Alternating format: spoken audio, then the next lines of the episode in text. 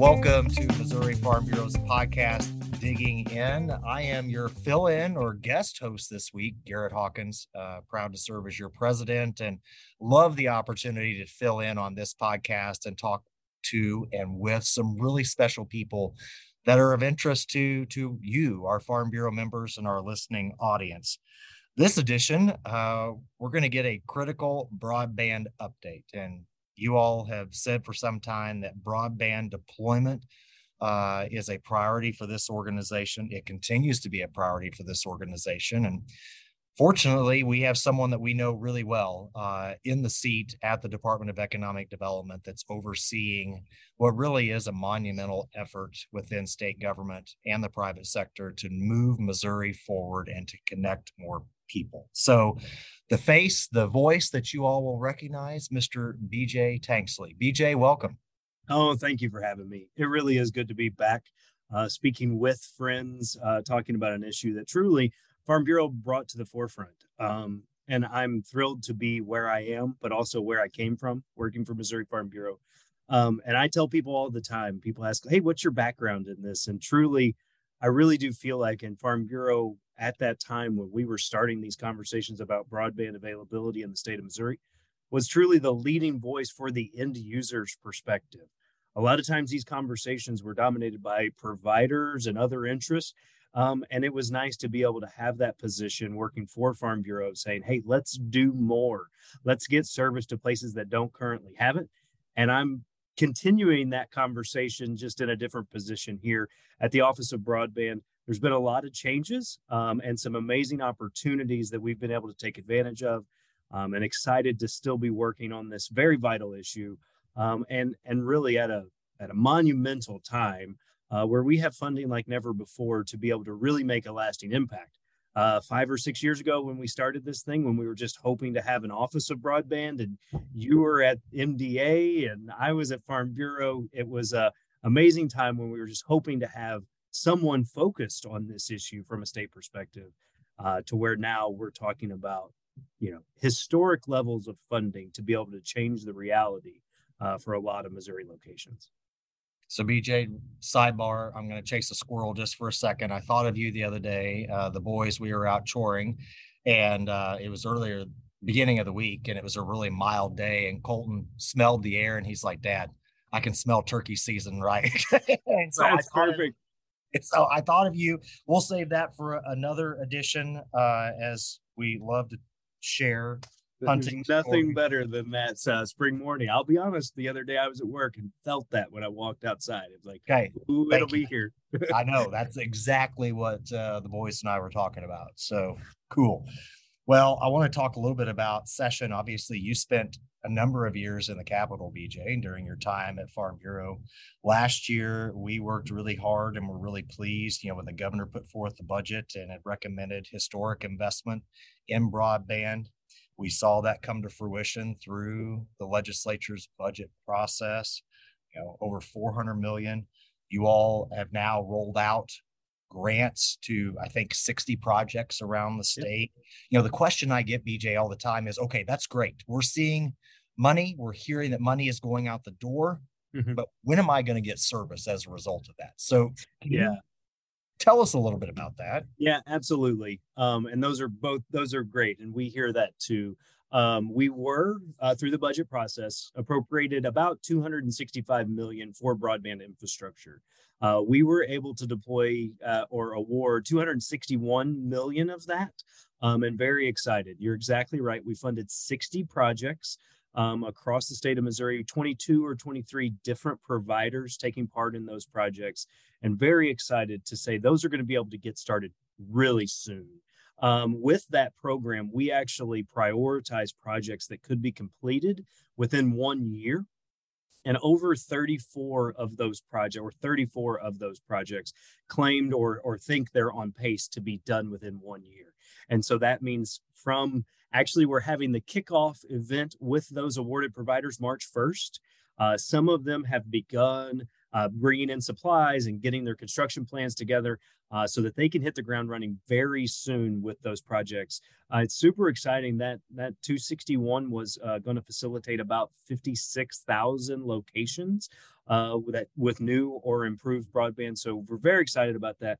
Uh, over half of them expected to be done within one year. You know, this thing doesn't happen overnight.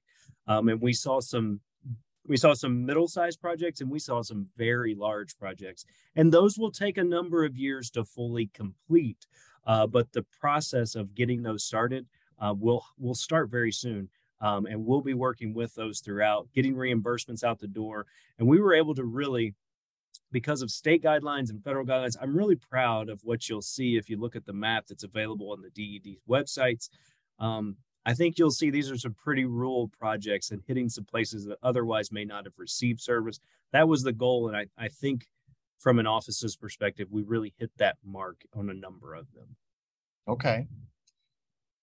You know, that's not the only thing that should be on our members' radar. Yeah. We, we keep hearing or, or seeing the acronym BEAD, not to be confused with what you wear around your neck, not the big Chiefs beads right now. Go. You know, we do love us some Kansas City Chiefs, but the BEAD program, that's a different tranche of money that's coming down from the feds that ultimately you, your office will implement.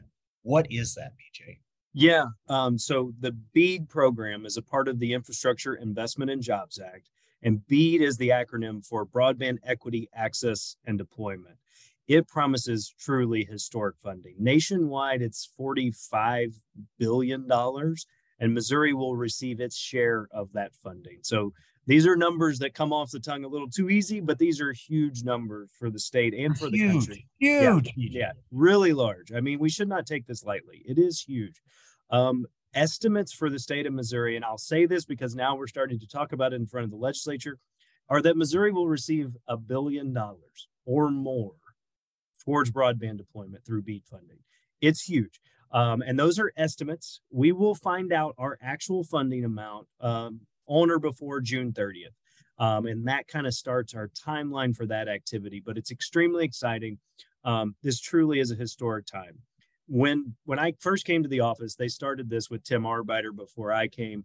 Um, they did a study of broadband availability in the state of Missouri, and it said we were facing about a 1.8 to 2 billion dollar connectivity problem, and that was to bring connections to those who don't have service or haven't been funded for service through a federal program or a state program before. Well, if you consider what we did with ARPA and include matching funds with that because make no mistake there was there was local funds and there was private entities funds going into those projects as well and then you look at what we could do with bead funding when you see the estimate of what that could be and add in matching funds from private entities and others we're going to be able to or have the potential to make a really big swing at connecting all Missourians. And that's the number one goal of the BEAD program is bringing connections to people who don't have it. That means people without access to 25.3 service are number one priority. Beyond that, the next step is taking service to those who have 25.3 but do not have what's considered true high-speed broadband right now at a speed of about 100 by 20. And so we're really excited about what we can do with that. I know the next thing that comes to mind is okay, what's the timeline for that, right? So the timeline for that I'm supposed is, to be asking the question. sorry, I get on a roll. Um, but yes, the timeline for that is we find out our funding amount in June, and then we have to submit applications to the federal government. Um, but we're going to be working as fast as we can and diligently to do that. And then we will receive our first 20% um, in in this fiscal coming fiscal year. You'll see through the legislative process we're asking for 247 million in spending authority and that's about what we expect we could receive in that first 20% um, allocation. And so that will then roll into a broadband infrastructure grant program for the first round of that. Um, and then the ultimate plan with the large sum of funds is to do multiple rounds of infrastructure. And we'll get into mapping or we can in just a second but the plan is to shrink that map of available places over each round of that grant in order to say hey here's what's still available for funding And we know that early we'll probably have some very anxious people applying for places that look good to bring service. And then it'll get tougher and tougher as we go. And then we'll start to work really firsthand with those locations and those communities to say who can come here, who's willing to come here. When you look at those toughest to reach areas of the state of Missouri, the BEAD program instructs us to be very hands on throughout this. It will be competitive, it will be done through grant processes, but they want us to make sure that we're working to make sure that all of those dots eventually change from unserved to served. So let's talk about those dots, BJ. Yeah, yeah, absolutely. Something that Farm Bureau, you've been a part of this, has long advocated for are improved maps. We've seen the FCC put more emphasis. I know there was a process. As I was out feeding hay the other day, I heard your voice on Katie. Oh. Katie Oh, yes. The BJ Tanksley on the radio, encouraging folks to go online to your website and to essentially share your broadband availability. Tell us more about that. Yes. So um, I'd be in trouble if I don't get the plug in.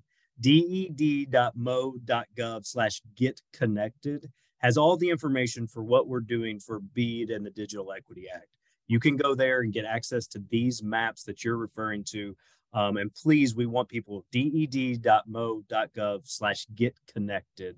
Um, and it's pretty easy. Our team did a lot of work pushing for this.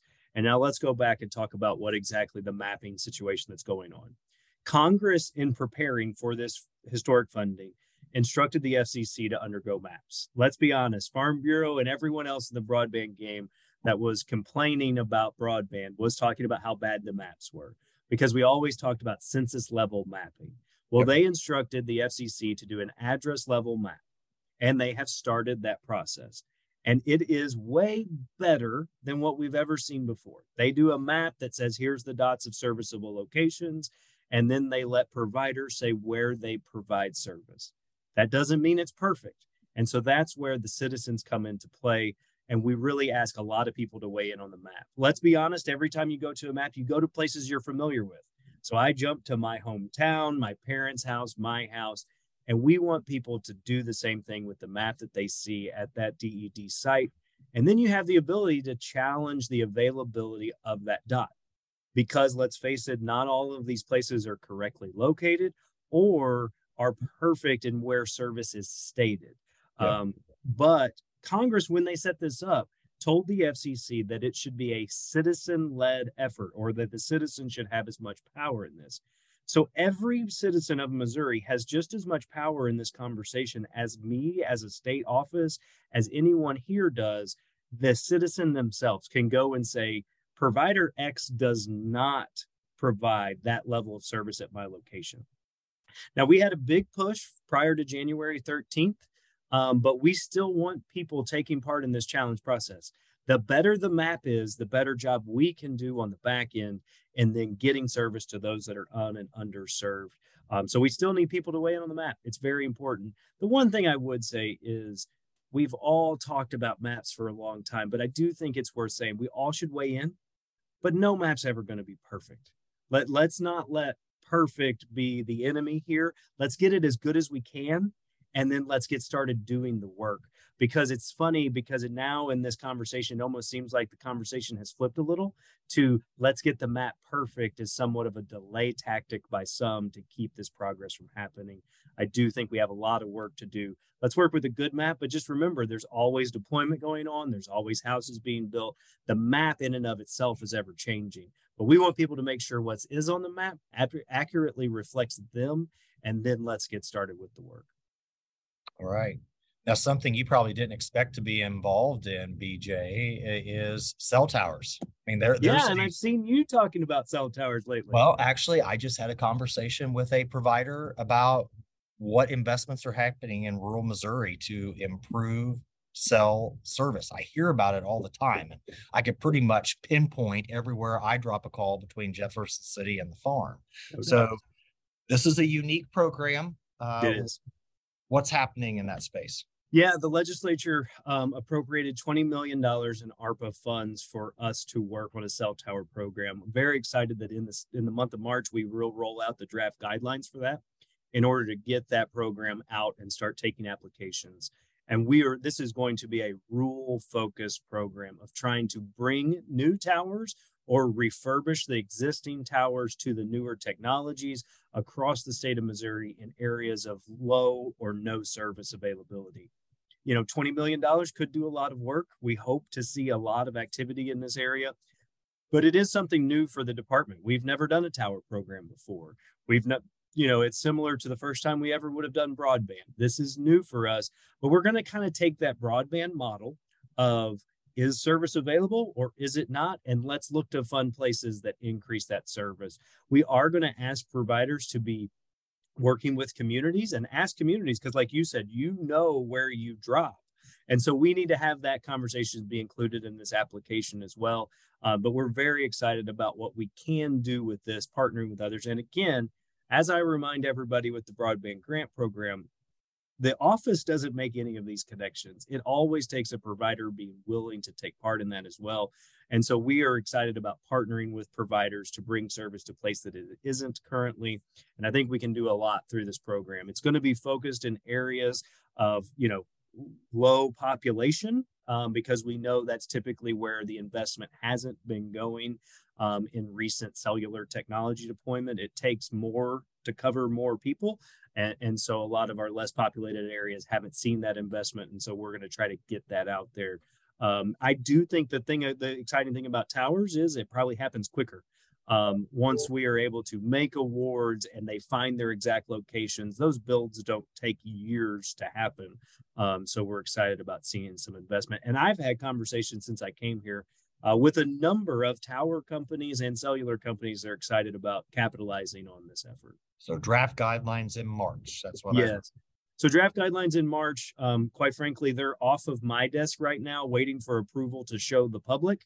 Uh, so we're excited to get that out the door. Let the public make comments for about 30 days, and that would put us on an April application window uh, to announce um, announce the awards uh, early summer.